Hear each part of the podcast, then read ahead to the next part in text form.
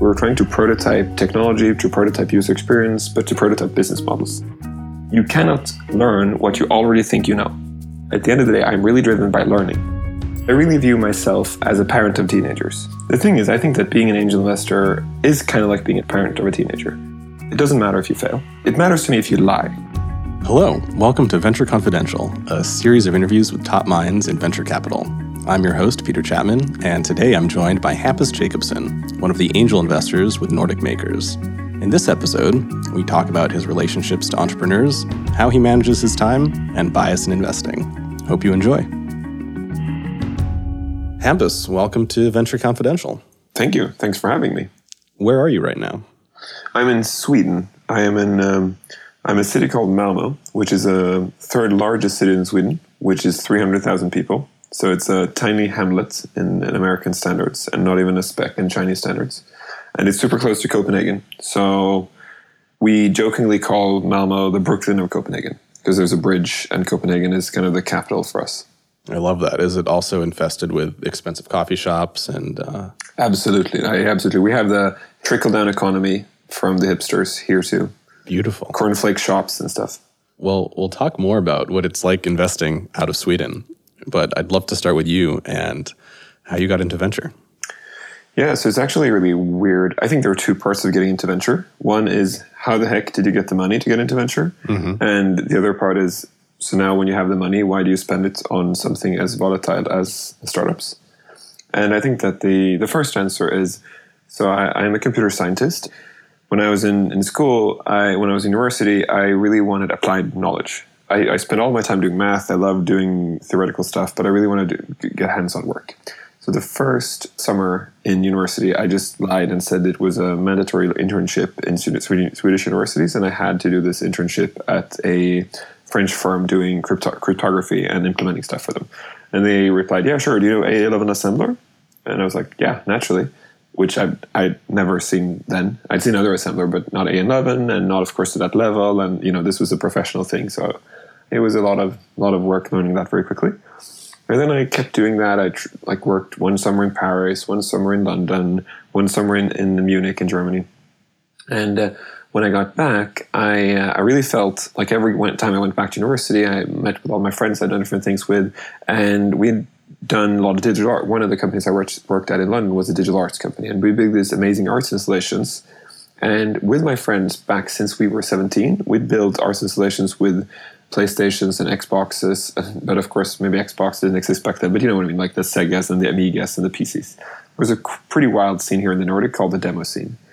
And uh, when I worked at that company, I got back and I was like, guys, hey, I got paid to do this. And, you know, like we built this arts installation for Channel 4 and they paid like 100K pounds for that. So it's like, that's crazy amount of money.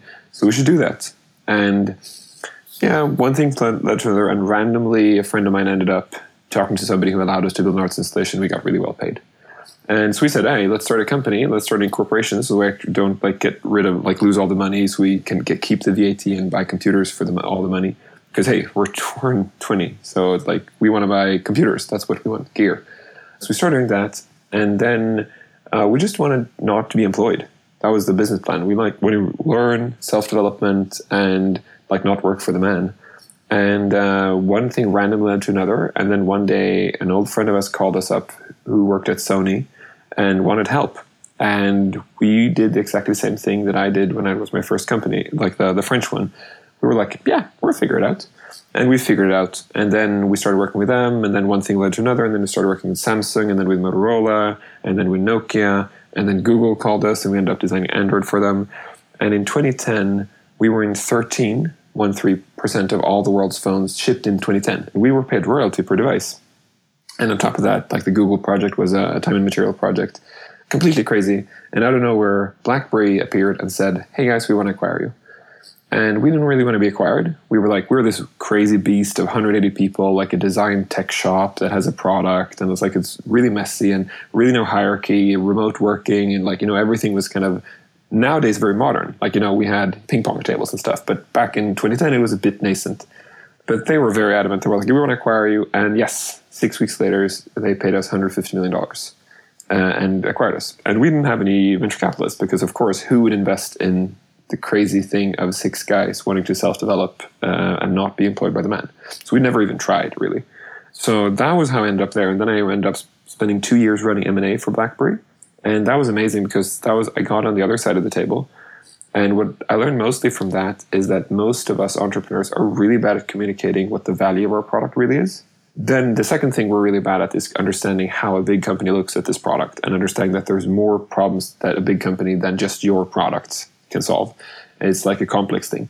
But I really learned those things coming from the other side. I really understood how many startups I met or companies I met that talked about uh, lossless peer-to-peer protocol with full duplex, blah, blah, blah. And I just asked them, okay, what does that do for us? And I realized how many times I'd done that pitch. And I realized that we seldom rarely reformulate our, our pitches to actually what it means, but we say like what like what we like technically how we solve it. And then after that, I started another company and built that and didn't raise money and that didn't work out. So folded that and sold off the assets. And then I started an angel group after that. So getting now into why I got into venture.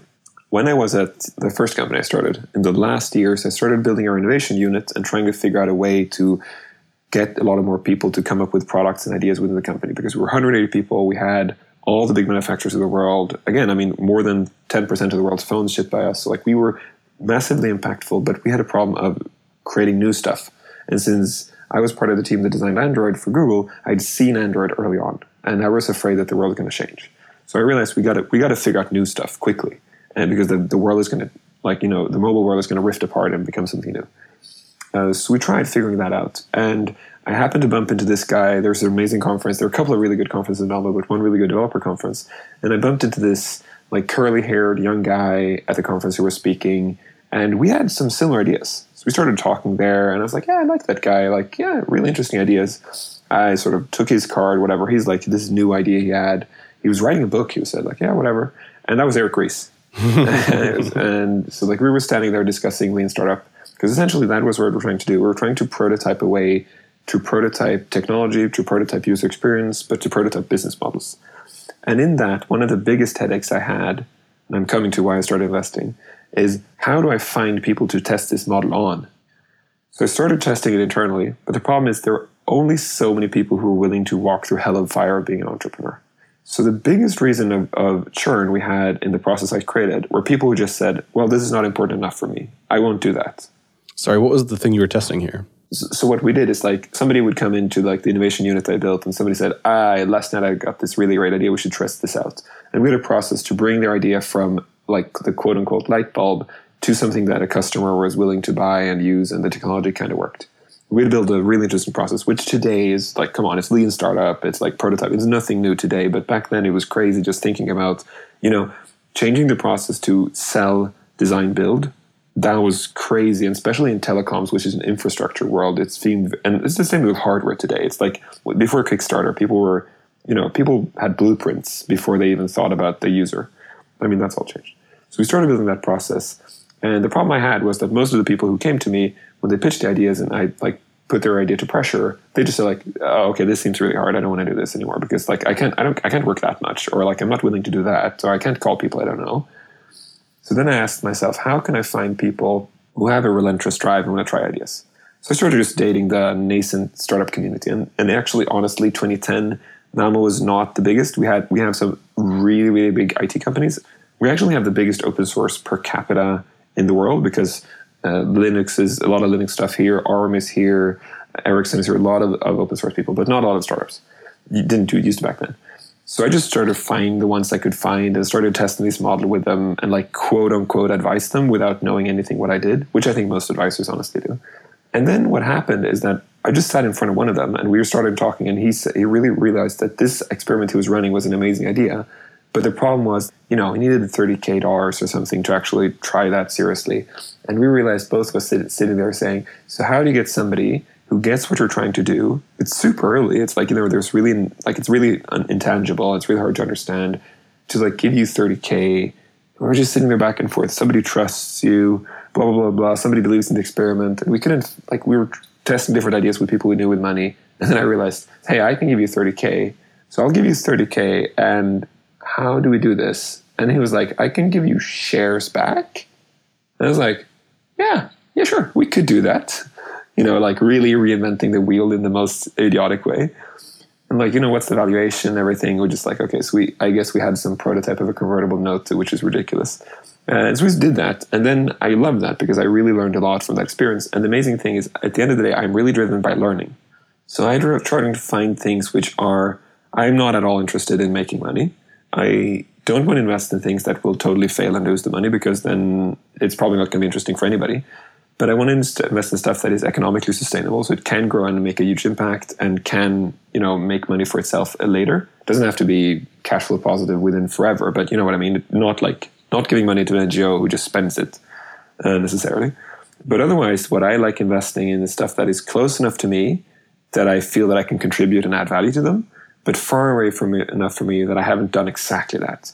So like when I did the exit in my company, I met a company who said like, "Hey, we're a Norwegian company. We're building this user interface framework, and you guys, you rule the world of user interface frameworks because that was my first company. I'd love you to invest." And I just felt I know the playbook of this. I do not want to do that one more time. Uh, it just feels awful. Mm. And so I, in the beginning, I invested a bit wider. I was doing a lot more different. I did some marketplaces. I did some like really cool femtech stuff. I did content plays. I did a lot of different things. And then and now I, I sort of learned that I don't get that much of enjoyment of stuff that is just too far away. So for me, it just ended up being a better and better focus. Uh, and I think it's just like with anything. In the beginning, I believe that you have to first explore, then exploit. So I was very much like an explorer mode in the beginning and just tried stuff. And then I was very much like a people first. And the only rule I had was that I would be slightly more biased in investing in women just because there was a yeah there are just fewer women in, in tech. So i just felt so if i'm on the fence if it's a woman i'm okay with it. If i'm on the fence it's a man i'm not going to do it. And that was the only rule i had in the beginning. The rule everything was just pure emotional. Hmm. so that's like so that's like how i get into like the short story. I made money from building a startup that just went all too well. And then i started investing just i was super curious. And now it's it's become another thing you said you've really narrowed it on your focus. What is that area of focus for you? Yeah, yeah, sorry. Yeah, so narrow in the sense that, you know, I would say, you know, I would say the sense that anybody can expl- explain Chinese food until they go to China and realize that Chinese food is a palette of food. So for I think when I talk to you, I would say I still have a very wide focus. But I think that I so I do technology investments, software technology investments that can scale, which you know, you know that can mean a lot of things. But that means I don't invest in movies, I don't invest in content, I preferably don't invest in marketplaces, which is still like, it's still a very, very wide thing. Anything, everything that you're doing pretty much could be stuff that I could be interested in. But of course, then it ends up being, uh, there's other criteria. Another criteria of mine is I, I enjoy investing in stuff where it should be done, which means I don't invest in ad tech, for example, because mm. I just feel like Ah, okay, we don't need yet another ad tech thing. Not, i mean, it, it's not that it's broken. I understand that it's broken from an internal arbitrage or blah blah blah. Somebody let money left on that. But like, come on, who cares? But so like, I really like to feel like, oh, that's a problem that we should, as a humanity, solve. And it doesn't have to be cure cancer. Because to be like, oh, that's that's that's the problem. I know somebody is in pain for that. But then it's a lot about the people. If I meet somebody I really like, I have a hard time not investing. What are some examples of problems we should solve that you've invested in? So the problem is I invested in 68 companies which means that uh, like I invest in a lot of different. I like invest in Clue. Uh, Clue is a femtech company. It's a period tracker, which is pretty amazing. And the amazing thing is, if I told you I have built this technology, which is a performance improvement technology that allows you to figure out exactly what to do when, when to take tests, when to run, when to like when to negotiation with your your boss, whatever, and like twenty percent improvement or more, and you were like, whoa. And then I was like, there's only one caveat. It only works on fifty one percent of the population. And you're like, yeah, that's okay. Like that's pretty amazing. And then my next sentence is, it's women. Then most investors are like, oh shit, it's only women. That's too bad. But when I met them, I was like, wow, this is amazing. I mean, most guys don't understand how big this thing is, but we've all gone through puberty. And what puberty is, is just a sea of hormones, which 51% of the population experience on a like 28 uh, day cycle. So like, what if you could, when you're in your puberty, if you're a guy, what if you could measure like what's going on? That would be amazing. Well, most people have that, but they're not getting help with it. So that's definitely one company that I was super in love with and invested in. My, I really still am. Then I invest in just a wide range of companies. I was thinking of kind of find companies that I invest in a company called Castle. It's a cybersecurity company that figures out account takeover technology. So it figures out if somebody is trying to take over your account and steal your account which is, I think, cybersecurity companies. I wish there were more, just a massive amount of cybersecurity companies. And the only place on earth we really see those are, uh, are we see them in Israel, but they're actually not in most other places. There are not that many other good security companies or cybersecurity companies. Yeah, I mean, there's a lot. It's kind of like saying which of your kids do you love the most. It's kind of hard. Oh. But I recently invested in a dream injection company. I believe that's going to be a super interesting thing in the future because, I mean, what if you right now they've actually only managed subtraction, so they only subtract dreams, which means that you're dreamless, uh, which is amazing for people with PTSD because you just don't have nightmares.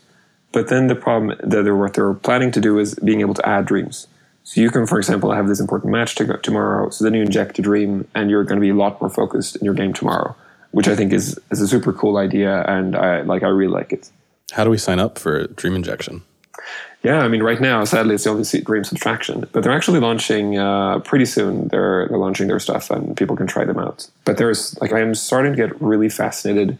I am really interested in trying to figure out stuff that changes behavior. But I think most companies that are trying to change behavior, they're doing it like to do list style. And I think that's that's like not what I'm after. I'm, I'm right now. I'm really interested in um, heart variation monitors or heart frequency variation, and figuring out when we can reconnect that because you can see that in depression, you can see it in, in sleep issues. And right now, there are companies that are starting to build monitors that you can use so you can get the data. And I think that it's kind of the level where we were with 23andMe. You get the data, but you don't know what to do with it. And I think that still within genome technology, it's still kind of like that. You get the data, but then what? And I think that's what I'm looking to see that the companies are applying that in ways that I actually believe in. And I think we're going to see a lot of those super advanced health tech, which are interesting. Then, of course, I am super actually interested in right now into decentralization technologies and, and actually developer tools too, partly because of my background. What's your take on this flurry of, of ICOs that we see happening? Yeah. The good thing about it is that Coinbase and all of these have a pretty horrible user interface, which means that the people who have invested and have a lot of Bitcoin that can participate in ICOs, they are geeks who got rich because they were early in Bitcoin. Actually, let, us take a step back here because I just realized we, we're diving deep into jargon. So, so maybe before we start talking about ICOs and new blockchain technology, you could tell our listeners what an ICO is, why new blockchain technologies are, are exciting right now. Yeah, so I think what I think is exciting about blockchains is I think that so back in the day, a mystical person invented Bitcoin, and then after that there was a, a, a next technology called Ethereum. And to explain it, I think there are two fundamental things. And Bitcoin is kind of like a Harry Potter book. And anybody who says, "Hey, I want a Harry Potter book," you get the Harry Potter book. So you get a you get a block. And what happens with this is that anytime anybody's writing anything in a book, it appears in all the books at the simultaneously because it's a magical Harry Potter book. And now there's a short period of time when you need consensus that people say it's okay that you wrote this, or it's gonna before the ink dries. And if, if it's not okay, then it's gonna be reject, rejected. But if it's okay, the ink will stay in the book and it's gonna stay there forever. And everybody will have their book. And the magical thing about that is like if I give you money, you know where the money came from. If I sell your house, you know the provenance of it, everything like that. That's just the basic of Bitcoin. And then there's another thing with Bitcoin is that that there's a scarcity in it. There's not infinite amounts, which is makes Bitcoin the perfect replacement for gold essentially. I'm not super interested in that because I think that okay, cool, we have an asset that we can trade. Who cares? What I like about Ethereum and like the protocols is two things. First of all, it's as if this Harry Potter book had a little foreword that every time you wrote in the book, you had to read this thing in the front, and you had to follow the instructions, like a little recipe. So it says, so now I give you this house, and if I'm a student, you'll have to give it 20% cheaper, and 10% you give to the universal basic income to this organization. And when I write in the book, everybody looks, it's okay. And then the signature goes through. And then, you know, just like the law is the law, it's, we do what says in the foreword because of this particular blockchain. So Ethereum, the, Ethereum is essentially the book, and there's a place where you can write the foreword. And then people have built apps or, or different applications on top of this, which is essentially just different forewords. And they call these different block, blockchains different things. It's Maker or Gnosis or whatever. And it's just like, you know, it's different forewords. So that's kind of the basics of it. And the amazing thing that the books, the Harry Potter books with the foreword create, the Ethereum's create, is that the value is in the protocol and not essentially only in the app. And the reason I love that, and the, the way to think about that is that what if back in the day when SMTP and TCP/IP and everything was created, what if the money went somewhat at least to the people who created that, so they can create new infrastructure for our world? But no, it didn't. Like, you know, Google and Twitter and everything is built on these technologies. And the people who built them, not only didn't get, they get anything, but they have a hard time funding themselves. Linus Torvalds, who built Linux, worked like different daytime jobs to be able to write the most prolific operating system in the world. So now suddenly the question comes, hey, can we make sure that the actual protocol gets more money than the actual app? And the way that's solved today is that when you create these books, now I'm creating, like you and I decided we were going to create a new book that does something which is in, let's say we create an option program book. So we create a book to figure out option schemes for employees because we didn't like the government's way of doing this. We want a program that when the company is later sold, you get part of the cake, and we have this ledger that says who owns who quote unquote owns what.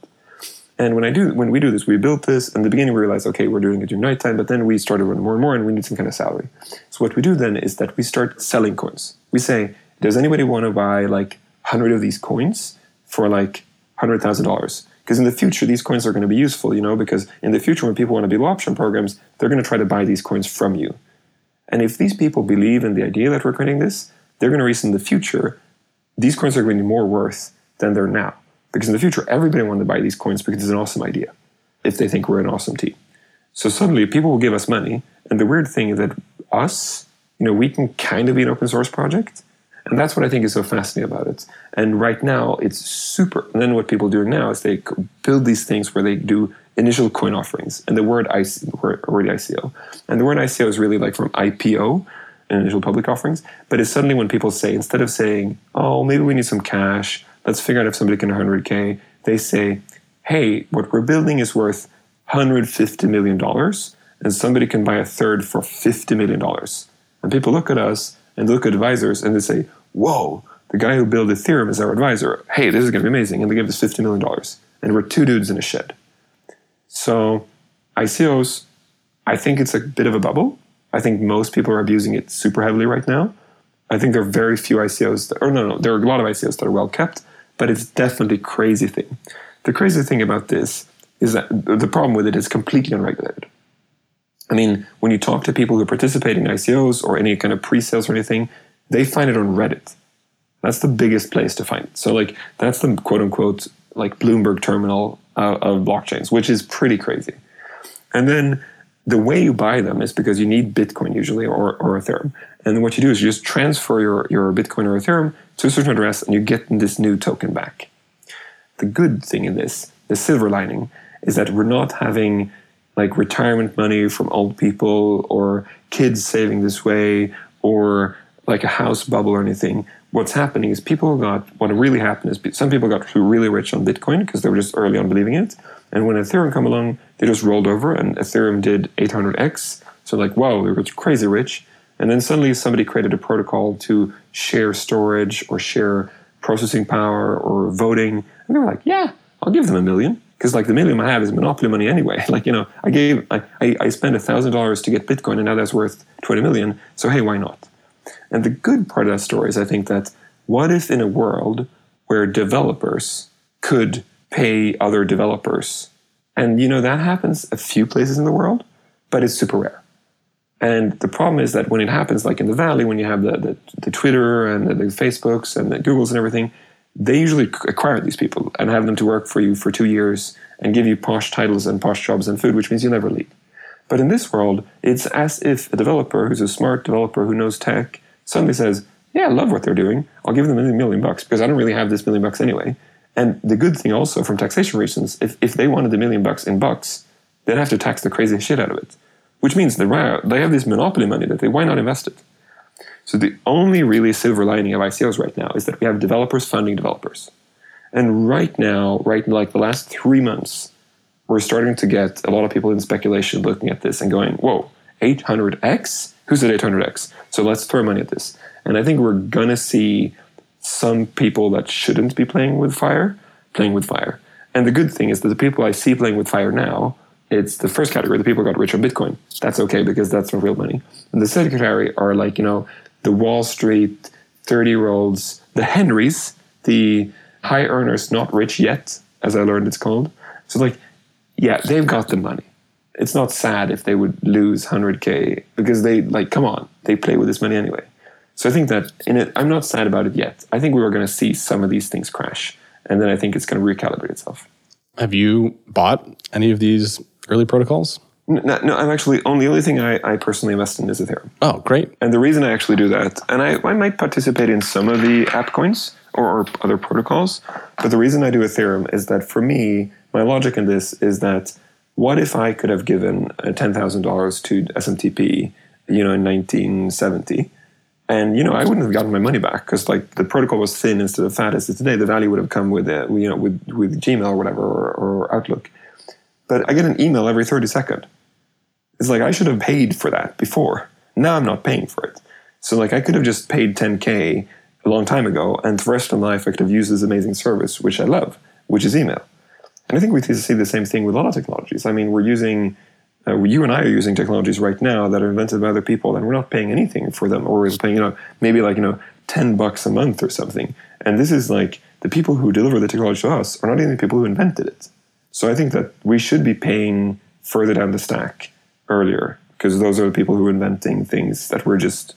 I mean, Tim Berners Lee, he's Sir Tim Berners Lee. Yeah, he got paid by the Queen, but you know, and he gets to go and speak at conferences, and he's super famous. But there are a lot of people who did amazing things, which who are not Tim Berners Lee, who are not famous, who are not making money, and who are people who build the operating system we use, who are completely unknowns. Sure. I want to shift gears here a little bit and talk more about you as an investor and sort of the relationship you have with founders you work with. And uh, you work with a whole bunch of founders, and you've written quite a bit about this. I was particularly moved by this article you wrote about time management. Mm-hmm. You said, something I'm trying to get better at it. I'm curious, so I say yes to a lot of things and I want to be more disciplined. But all of you folks that I've invested in, you should be asking me for more. Mm. Tell me a little bit about what good asks from your founders look like. So, yeah, so really good asks in general. I view that, and I don't mean this in any patronizing way. I think it's super important to say that, and I'm going to try to repeat it so that you can't edit it out. but I really view myself as a parent of teenagers. I don't have teenage kids, but like you know, the feeling I think I'm in. A, I've been a teenager actually. I don't know if you have, but I, I tried that for a while. And the thing is, I think that being an angel investor is kind of like being a parent of a teenager. Like you have no idea what they're doing. You don't really get it. When you ask them what they're doing, they're it's like I'm out, and you're saying when are you come back, and they say later. You're like okay, and when they call, you're like, I dad, I'm stuck. I need money. And actually, like when you need the money, is like now. Like okay. And when you meet them, they're usually emotionally completely crushed because their girlfriend left them, also known as their co-founder. I love this. So it's kind of very much like parent of teenager. And I think that what I really try is I really tell people, I think as any parent of teenagers would tell them, is like, tell me stuff in advance. Just like, you know, if you're thinking about a worry, just tell me. And I think it's something I really try to, to help them uh, with because I really, the difference between being a parent of a teenager and an angel investor is that it's not my DNA. If you have kids, like you, you build them for 15 years, so the investment is kind of crazy high. You're just somebody I get 20k dollars. So it's like if you fail, it's okay. I'm not going to be mad at you. Hey, uh, it's it's mm. monopoly money. It's like you know, it's okay. So I really tell them first of all, it doesn't matter if you fail. It matters to me if you lie. So like, don't lie to me, please, because that's just that's just irritating. It just makes it hard for me. Keep me in the loop. That's a lot easier. And then the other thing I really try to tell them to make this easier is to tell them, I'm an angel, but I'm actually an entrepreneur. I'm I used to be a developer. Uh, like I try new stuff constantly, and I have no clue what I'm doing. So I am not your parent. Like I'm your colleague. Like I like when I give you advice, it's not as if I even try to think that I know it. I tell you my opinion, like on the top of my head, and I really tell you, like, yeah, this might be it, but I don't know, because like you've thought you you think about this like 20 hours a day, and I've thought about it for two minutes. So how do you even believe my advice could be useful? At the same time, as an external person, I could give it amazing advice because I know myself. If I've spent 20 hours a day thinking about something, and I can't explain it to somebody, that's the problem. So a lot of times when I meet the founders or CEOs I invest in, I like ask them, so what are your biggest problem right now? What's the bottleneck? Can you explain the problem we're trying to solve? Like I know you're trying to solve, but like explain it to me as if you didn't know me. And like we walk through it, and I said like, what's the more, most important stuff right now? And they're saying this and that, and it's like, oh, so what, what are you up to now? What keeps you up at night? And like that conversation then goes into them going, yeah, now I want to talk about this topic or something. But with this background info, I can then say, you just said that between now and Christmas, we need to add another 40k MRR because otherwise we will probably not close an A round because we need around as you said, around 70k MRR to close around. I think that sounds good. Like 70k MRR would definitely feel like we could do a proper way around. My guess, I can ping some people and ask. So right now you talk, and now suddenly you're talking about the new web page. Do you think the new web page will increase conversions a lot? And they're like, no, it's just like our logo is super old and everything looks really bad, and we should change our name. I'm like, yeah, okay, that might be it. But can we just go back to what you just talked about? You were super panicky about this increasing MRR. And they're like, yeah, you know, you mentioned it, but what do you think of our web page? And then I tell them, like, my web page, it looked like at both the companies I ran, they looked horrible. And it's like, that didn't matter. And then I tell them, I mean, I tell them of companies I invested in who are amazing. When you go to the web page, there's like not even info. And I tell them all these stories that I've experienced myself of anything from products I bought, people I invested in, companies, and just try to give them like anecdotal evidence. And of course, plural of anecdote is not data, but I don't think there is data. I think it's a lot of early stage entrepreneurs up before you're at like, I think there's a playbook when you get like when you get to like 100k MRR or even like 50k. I think there's some playbook stuff, but I would say between zero and 5,000 MRR, there's as much playbook as trying to teach anybody to be an artist. It's like, yeah, be gritty, like, you know, work hard, be customer facing, like, be super serious about whatever you're doing, like, you know, stuff which is like meaningless advice in one sense. And like a lot of times, what I try to do with people is just like get them to focus. Mm. So I met a company I invested in the other day, and they were bragging about how they rented this slightly too big office because they think they're going to grow fast, and they are super happy because they rented out uh, the office, so now their rent is free.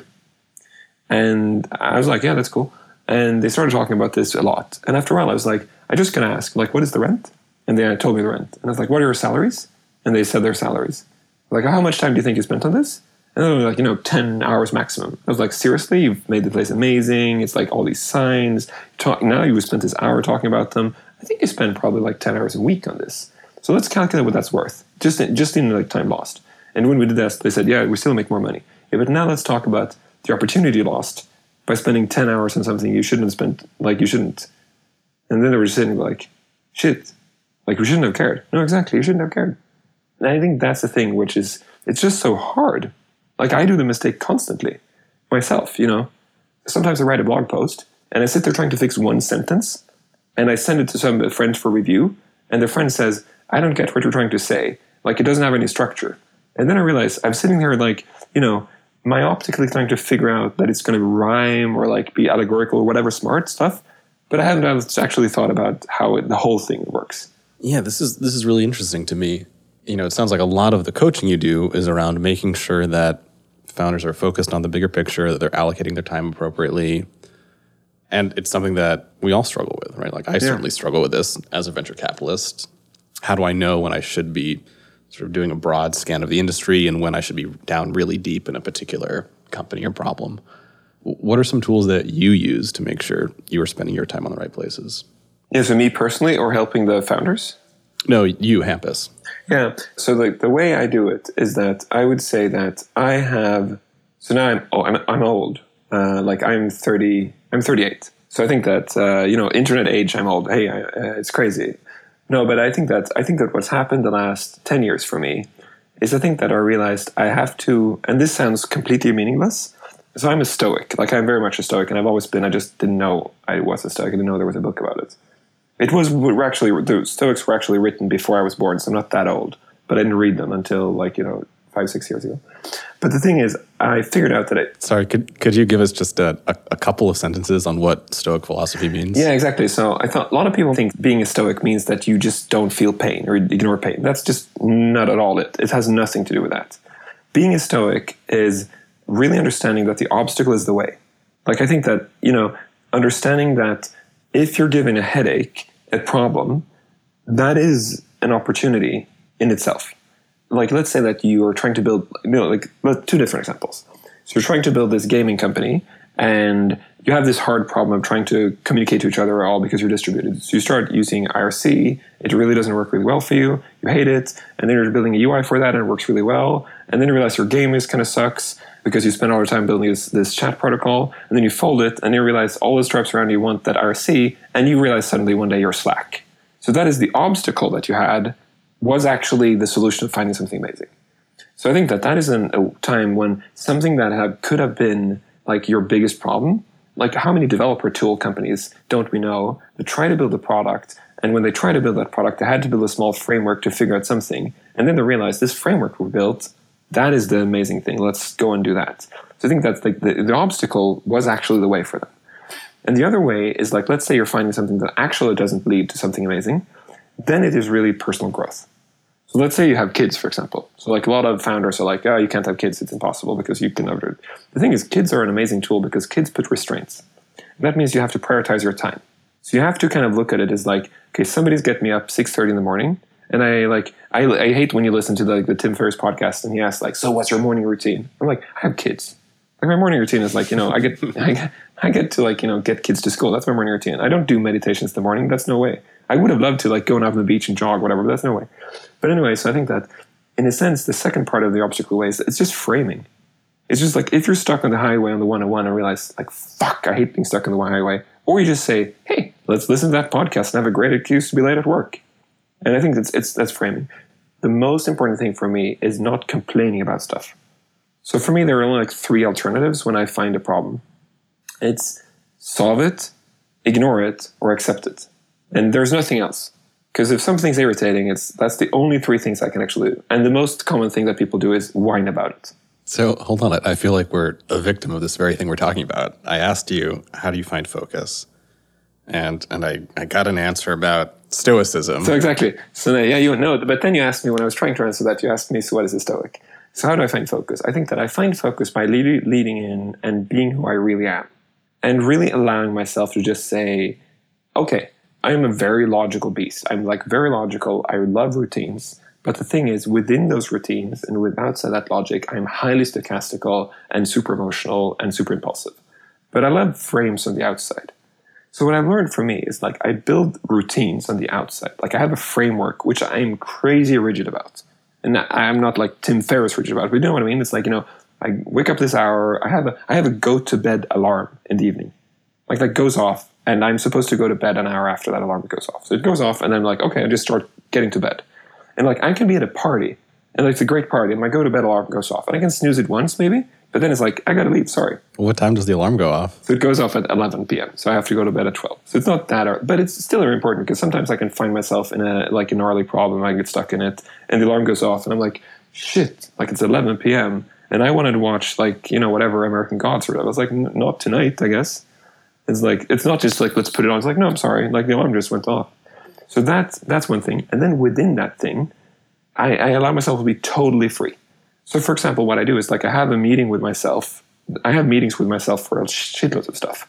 Like when I ran a startup, I had a meeting, monthly meeting with the team, which was called "What is going to kill us," and we had a three-hour meeting with beer that we talked about what will kill us, and we're not allowed to talk about solutions. So let's just talk about what will kill us and whine about that and get everything out.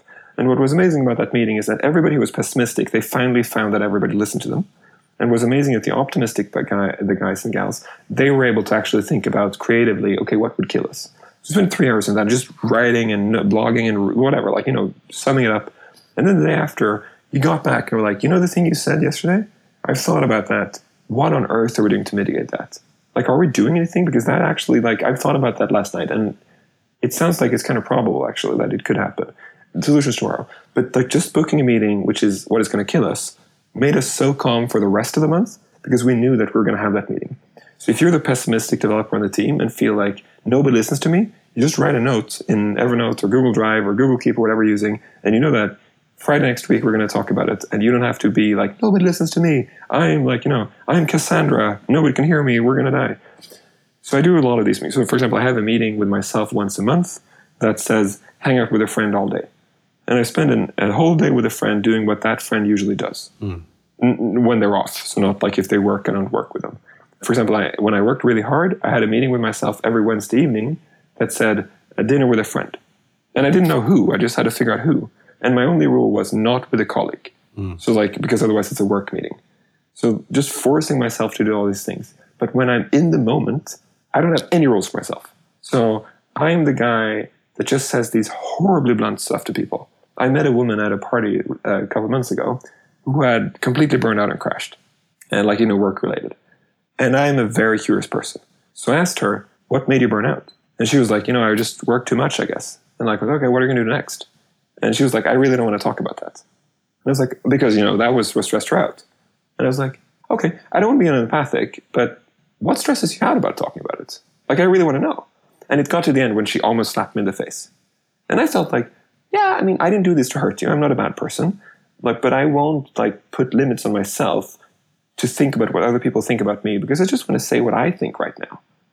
And I wrote her a long email after I found her email address because I found a friend at a party who had her emails. And I wrote her a long email after apologizing that I might have hurt her and everything because I want to make sure that she was fine about it. But in the moment, I just want to ask what I spontaneously wanted to ask.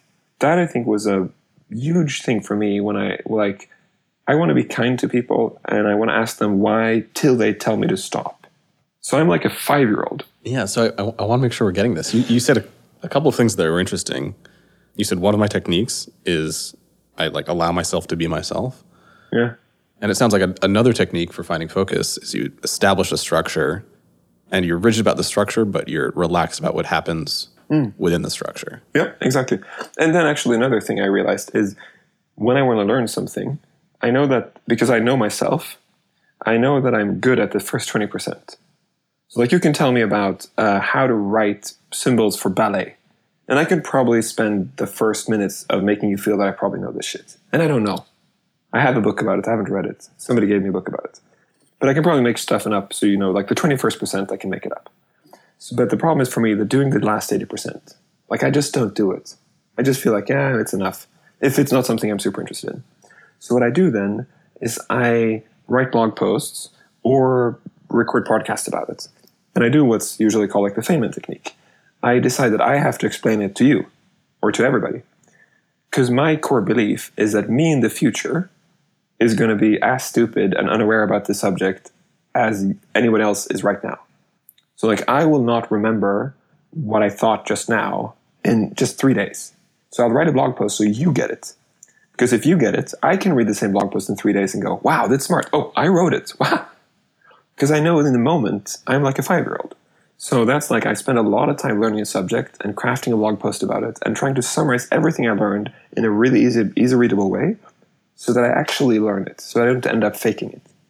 Because I know myself. I know that I'm so I'm good at faking it, and so far I have to force myself to do the last last mile. What's something you're trying to get better at? The thing I struggle about the most is probably temperance. And actually, recently I realized that I I am I I went to an improv session and I want to do more improv because I really love it, but it's hard to find a good one that, that sort of fits in time and everything else. But I realized when I did an improv that I'm extremely judgmental, and I don't consider myself a judgmental person at all. I consider myself like very accepting of everybody. Like I don't care if like gender, race, ethnicity, if you hate people or not. So I'm like, it's fine. You probably have your reasons. But I realized when I did this improv show, or not show, but but exercise, I realized how I like in the back of my head, I heard this thing going, oh, "She just said it wrong. He just said it wrong. Why did he do that?" And I was like, "What the fuck am I doing? I should just be in the moment, enjoy this." And that was like when I realized that I really got to work with this, but I got to find a way to work with it because I, in the like you know, in my day job, I don't consider myself judgmental, but I but I definitely am, of course, and, and biased and everything. Mm. So that's definitely one that I got to figure out. But the other thing is temperance. Is like I really feel like I have a lot of tolerance for th- people, but I can't stand when people are, are just wasting resources, time, or or throwing garbage, or you know, just not eating their food, or not appreciating the moment. Like you know, you go to an amazing restaurant, like a local small little restaurant, family restaurant. It's like super cool food, and the other person is like eating like super sloppily, doesn't care, doesn't even taste it. And I'm like, what are you doing? It's like you're you're in, almost in these people's home and you're eating as if you're eating at McDonald's. And that can like frustrate me because they're wasting life. So that's something where I just have to like, you know, figure out a way to work with that and not get frustrated. Or just tell people to shut the fuck up and like fix it. And I don't know, like the, that's the thing, that's an internal struggle in me. How much I should just be, yeah, it's their thing, and how much I should tell. You just don't do that. Is this an obstacle to you as an investor? Where it hits me as an investor is that I think that I have an issue with bias as an investor, and I'm trying to figure out a way to work with that. And I think this is definitely one of those where, like, when I listen to somebody's idea, I can just feel, oh, they're probably doing this in the wrong way. And maybe they're not at all, but I'm just trying to overcome my bias and understanding, because otherwise there's a huge risk that I just invest in like you know i'm a super cheap ai like i'm a very bad machine learning algorithm like i've been around for 37 years 38 years. So i might like i have some nice like patterns that my brain are trying to run. But the problem is that as any machine learning algorithm the problem is that if i run this data and run with similar data constantly i just over optimize the function and get to do the same thing more. And you know if i was a capitalist that might have been amazing because then I would specialize and be super amazing at investing in, you know, 30 year old white male out of Stanford building ad tech. I would be like amazing at it. I know exactly what a 30 year old white man from Stanford means when he says something. But the problem with that is I just, like, I'm not exploit. I'm explorer. I want to learn. So I really enjoy just going like, okay, I don't get shit what this person is saying. Like, how can I appreciate what they're saying? How can I learn? Like, how can I get into what they're doing? And that is definitely something as an investor. I think I miss out on a lot of stuff because I just, my pattern recognition just says, eh. And then I just like, hey, hey, hey, hey, is it because my pattern recognition says it's off or is it because it's truly off? Okay, so so I want to walk through this sort of more explicitly. It echoes a conversation I had a couple weeks ago about bias in investing and how a lot of people have this prototypical image of what an entrepreneur looks like. Yeah. And, you know, often people that don't fit that image have a harder time raising capital.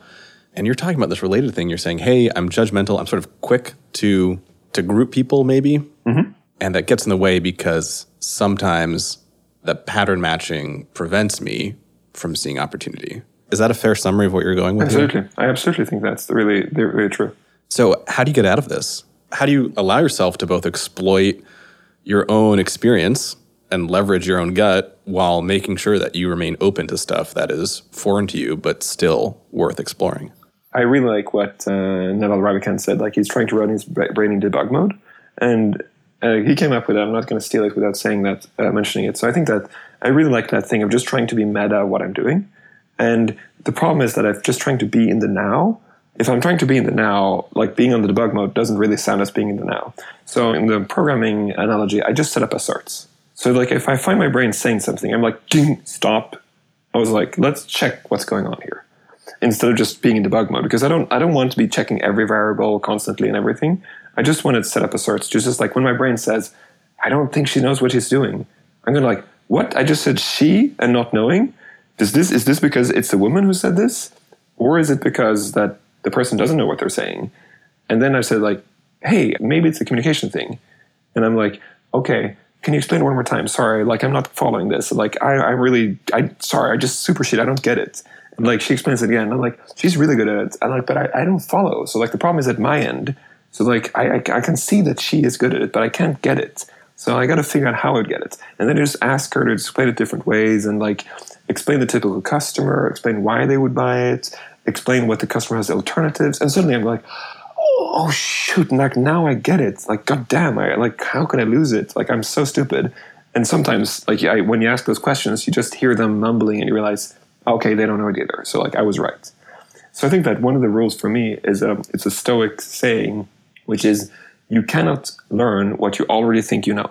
So that's the problem. It's like if I think I know this, my pattern recognition is going to be tenfold. But if I just tell myself, I actually don't know what they're saying. And I think that's a huge problem for a lot of investors. Like when I built my first company, I started my first company in 2001. That is pre YouTube. That is pre Facebook. That is pre Twitter. So like everything like you know the first five years i built the company social media like that didn't exist so which means that like so much of my learnings came from another world which means that if i'm advising somebody on you know whatever influencer marketing i don't know the shit what i'm talking about so i just have to tell myself like i don't know this but what i do know is the same analogy as a parent of teenagers you know i might not want to crave uh, going to stanford and and do my studies because that was not an extra option for me. What I want to spend my money on was a, when I was whatever in the sixties was a car. But what I know is what it feels you're earning something which is expensive. So I can talk to my teenager and say, "Hey, I guess this is really important for you." It's like so we set up planning goals. What would happen if you miss it? What's the reason you want to do this? It's like you know, just reminding. And the same thing with influencer marketing. It's like, okay, I don't know what this is, but I can get back to so, what are the goals of this campaign? Do you want to get more people to buy the product? Do you want to improve retention? Do you want to reduce churn? Like, I'm not following. And then when they got brand building, I'm like, okay, what's the purpose of that brand building? it's a good thing about being in the moment. It's like I'm the five. I can just ask why till they just say, "Are you stupid?" And I'm like, I guess I am, but I'm just continue asking till I get it. And that's just like admitting that I don't know. And that just makes a huge difference. Just saying, I'm not following. And, and the good thing is, like, I really start by preempting the conversation by saying, I'm probably stupid. I'm not really following. And, you know, them feeling that it's not that I'm com- like complaining. It's just like, okay. And of course, the important thing is there, if you're sitting checking email and you're saying that, you're not being stupid, you're being rude. But if you're fully attentive and trying to listen to them and you're saying that, that actually it means something. Awesome. Hampus, thank you so much for joining us today. Thank you very much. Where can our listeners find you? So the best place to find me is the internet. Surprisingly, no, I'm kidding. But H A J A K. So I blog at hajak.se. I have hajak um, Twitter. I don't really care about Facebook. I don't care about LinkedIn. So if people connect with LinkedIn, I'm not going to care. If people connect with me on Facebook, I'm not going to care. And I do a podcast now. I'm trying to podcast on the future of governance, which I'm very interested in. Governance is anyway from self governance to self governing organizations to blockchain technologies, which people can find under hajak.se, and then they can find a link there. My email is everywhere on internet, so like if you email me, I will try to reply. Awesome. All right. Well, thank you so much. I realize it's late in Malmo. Hope to see you again soon. Thanks for listening to this episode of Venture Confidential. Venture Confidential is brought to you by HeavyBit. To learn more about HeavyBit, visit heavybit.com. And while you're there, check out our library, home to great educational talks by top investors, entrepreneurs, and other industry leaders.